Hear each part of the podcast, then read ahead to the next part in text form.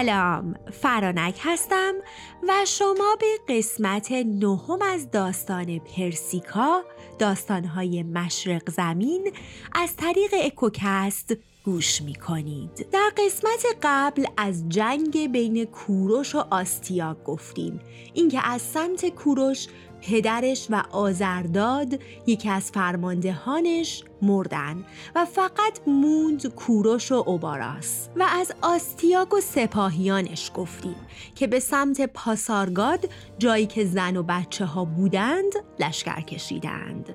بریم ادامه داستان رو بشنویم.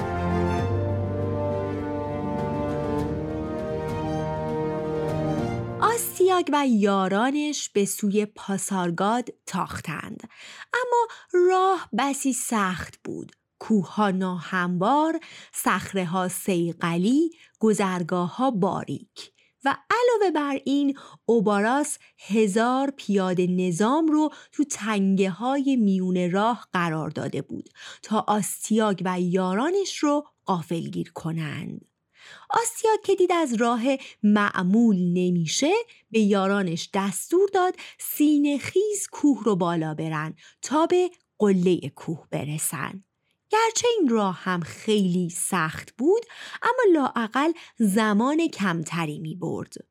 منتها آستیاگ نمی‌دونست که اوباراس و کوروش با همه سپاهیانشون شبونه به کوه دیگهی که ارتفاعش کمتر بود گریخته بودند. پس این گونه شد که به جای اینکه مادها پارس ها رو قافلگیر کنن قافلگیر شدند. پارس ها از اونها دلیرانه تر می جنگیدند. کوروش از یک سمت و اوباراس از سمت دیگه سپاهیان رو برمیانگیختند. اوباراس همسران، فرزندان، پدران و مادران پیرشون رو به یادشون می آورد و می گفت اگه تمام توانتون رو نذارید در صورت محاصره و گرفتن پاسارگاد توسط سپاه مادها چه بدرفتاری و بعضا شکنجه هایی در انتظار خونواده هاست و تمام دخترانتون اسیر میشن و پسرانتون اخته. خلاصه با دادن انگیزه و البته ایجاد رعب و وحشت باعث می شدن که نیروها با تمام قوا بجنگند. پس سپاهیان فریاد زنان سنگهای بزرگی رو از آسیاب ها بر می داشتند و بر سر سپاه دشمن پرتاب می کردند و با این روش اونها رو از میانه کوه به سمت پایین و دامنه کوه میروندند. اما مگه سپاهیان آستیاک دست بردار بودند؟ اونا دوباره و دوباره از دامنه کوه سعی می‌کردند به قله صعود کنند. شبی از شبها وقتی کوروش داشت با ساییدن چوبها آتیش درست می کرد ناگهان در سمت راستش آزرخشی دید و تندری که می غرید. کوروش خودش رو بر خاک انداخت و یهو دید که پرنده فرخ بالی از بالای سرش رد شد. کوروش این رو خوشیمن و نیک شگون دید و فردا که مجدد جنگ آغاز شد با نیروی بیشتر عزمی راسختر می جنگید و سپاهیانش رو رهبری می کرد. اما خب آستیاگ بیکار وای نساده بود. دستور داده بود هر کسی که از بالا رفتن به حراسه یا قصد فرار داشته باشه رو در جا بکشن. پس دو سپاه پا به پای هم می جنگیدند. اما اتفاقی افتاد که باعث شد مادها علا رقم تعداد بیشترشون شکست بخورن. اون اتفاق چی بود؟ سپاه ماد و پارس در حال کشمکش بودند که یهودی در هم همه زنانه از بالای کوه میاد. برگشتن و دیدن شمار زیادی از زنان شجاع پارسی مجهز به سلاح و لباس تو قله کوه ایستادن.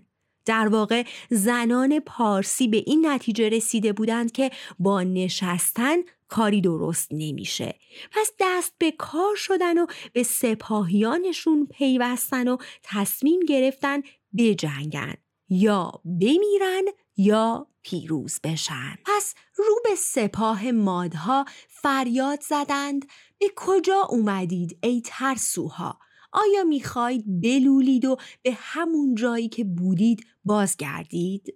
و اینگونه با اتحاد مردان و زنان پارسی مادها شکست خوردند و تصمیم به عقب نشینی گرفتند. آستیاگ به اکباتان گریخت و در کاخ سلطنتی پنهان شد. میگن کوروش وقتی به پاسارگاد رفت به این زنان دلاور کلی طلا هدیه داد.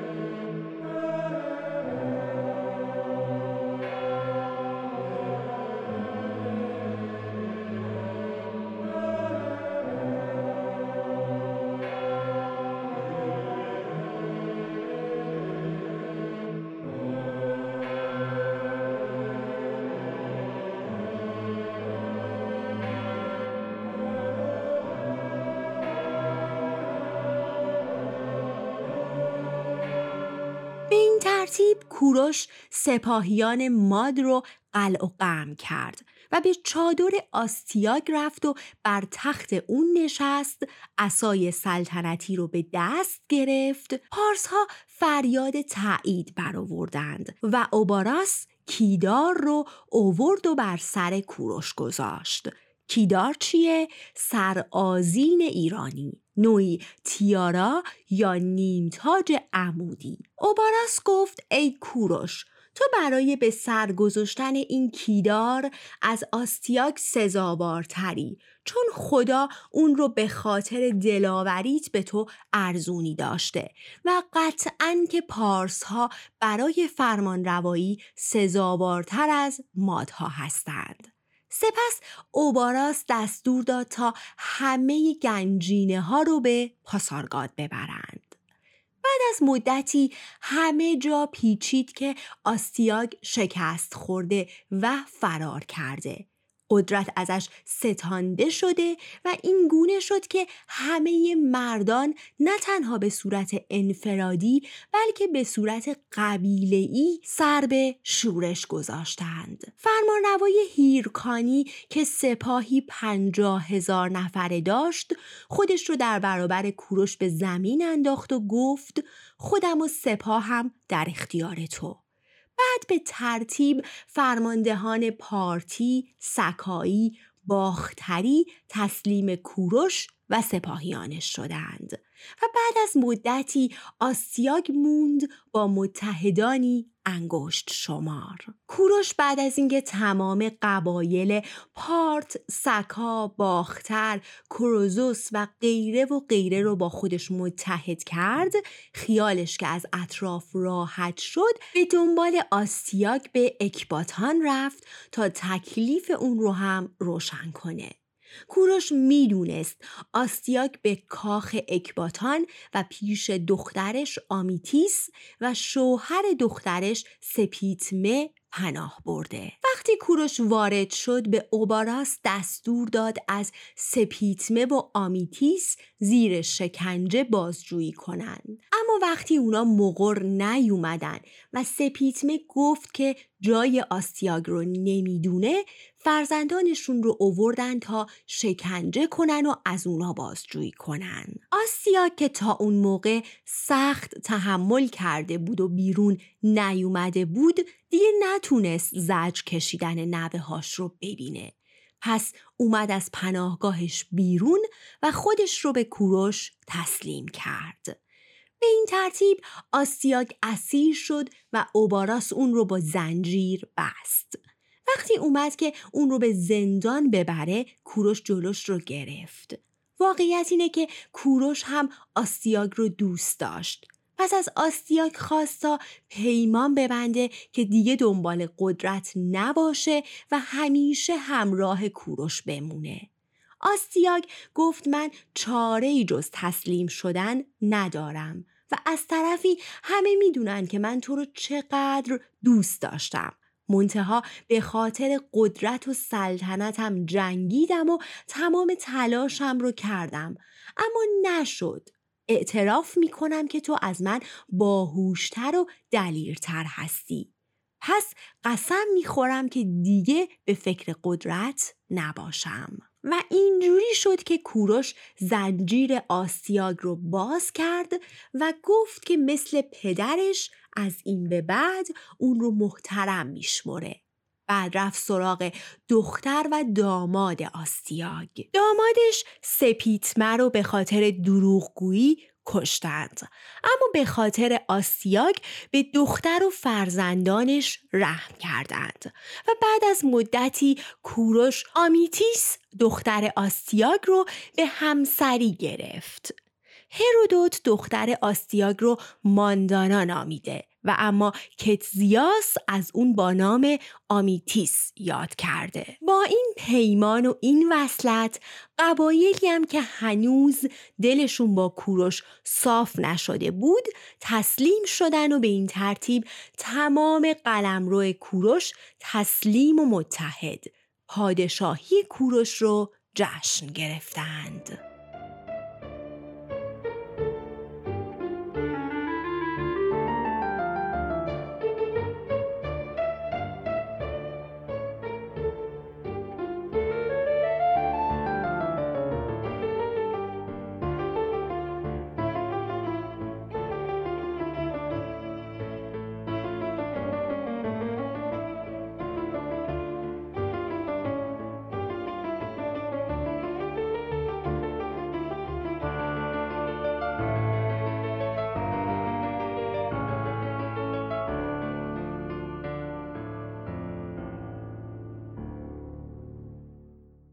کوروش با همسرش آمیتیس به پاسارگاد رفتند. ولی آستیاگ تو اکباتان موند. کوروش با پیمانی که با آستیاگ بسته بود خیالش از اون راحت بود. اما اوباراس که همیشه محتاطتر و نگران آستیاگ بود به خوشبینی اعتقادی نداشت. از نظر اون کوروش خیلی کار اشتباهی کرده بود که آسیاگ رو زنده و از اون بدتر تو اکباتان تنها گذاشته بود. بعد از مدتی کوروش خاجهی به اسم پتیساک رو به اکباتان فرستاد تا بره و آسیاگ رو با خودش به پارسه ببره. چون هم خودش هم آمیتیس بسیار مشتاق دیدن آستیاگ بودند. اما کوروش خبر نداشت که اوباراس پنهانی چه نقشه‌ای با پتیساک کشیدن. اوباراس به دور از چشم کوروش به پتیساک توصیه کرد که در میون راه آستیاگ رو جایی دور از آدم و متروکه رها کنه تا خودش از گرسنگی و تشنگی بمیره. و بعد بیاد و به کوروش بگه که آسیا در راه مونده و به راهی دیگه رفته و ازش هم خبری نداره. پس پتیساک نقشه رو اجرا کرد. اومد و به کوروش و آمیتیس گفت که آستیاگ در میونه راه گم شد. اما چند شب بعد آمیتیس این کار ناپاک رو خواب می‌بینه.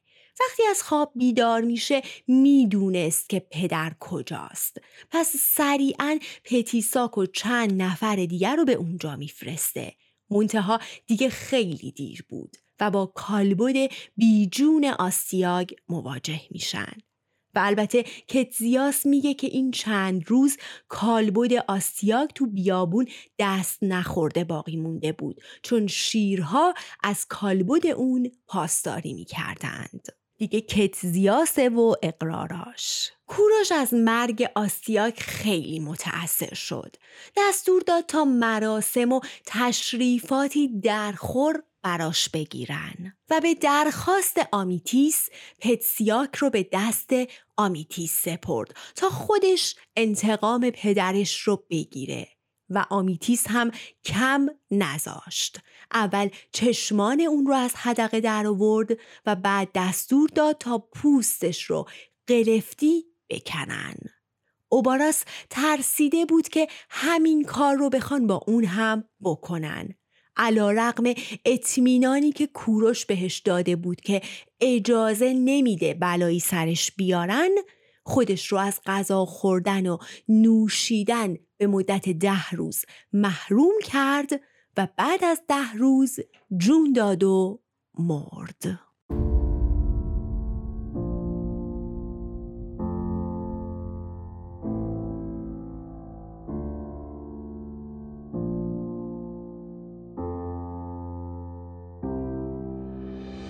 در قسمت بعد از سلطنت و حکمرانی کوروش و جانشینانش براتون میگم پس برای شنیدن داستانهای سلطنت پارس ها با من همراه باشید. خیلی خوشحالم می‌کنید از حمایت هاتون از کامنت هایی که برام می‌ذارید. خوشحال میشم منو به دوستاتون معرفی کنید و اگه دوست داشتید با لینکی که تو توضیحات هر اپیزود قرار داده شده من رو حمایت مالی کنید.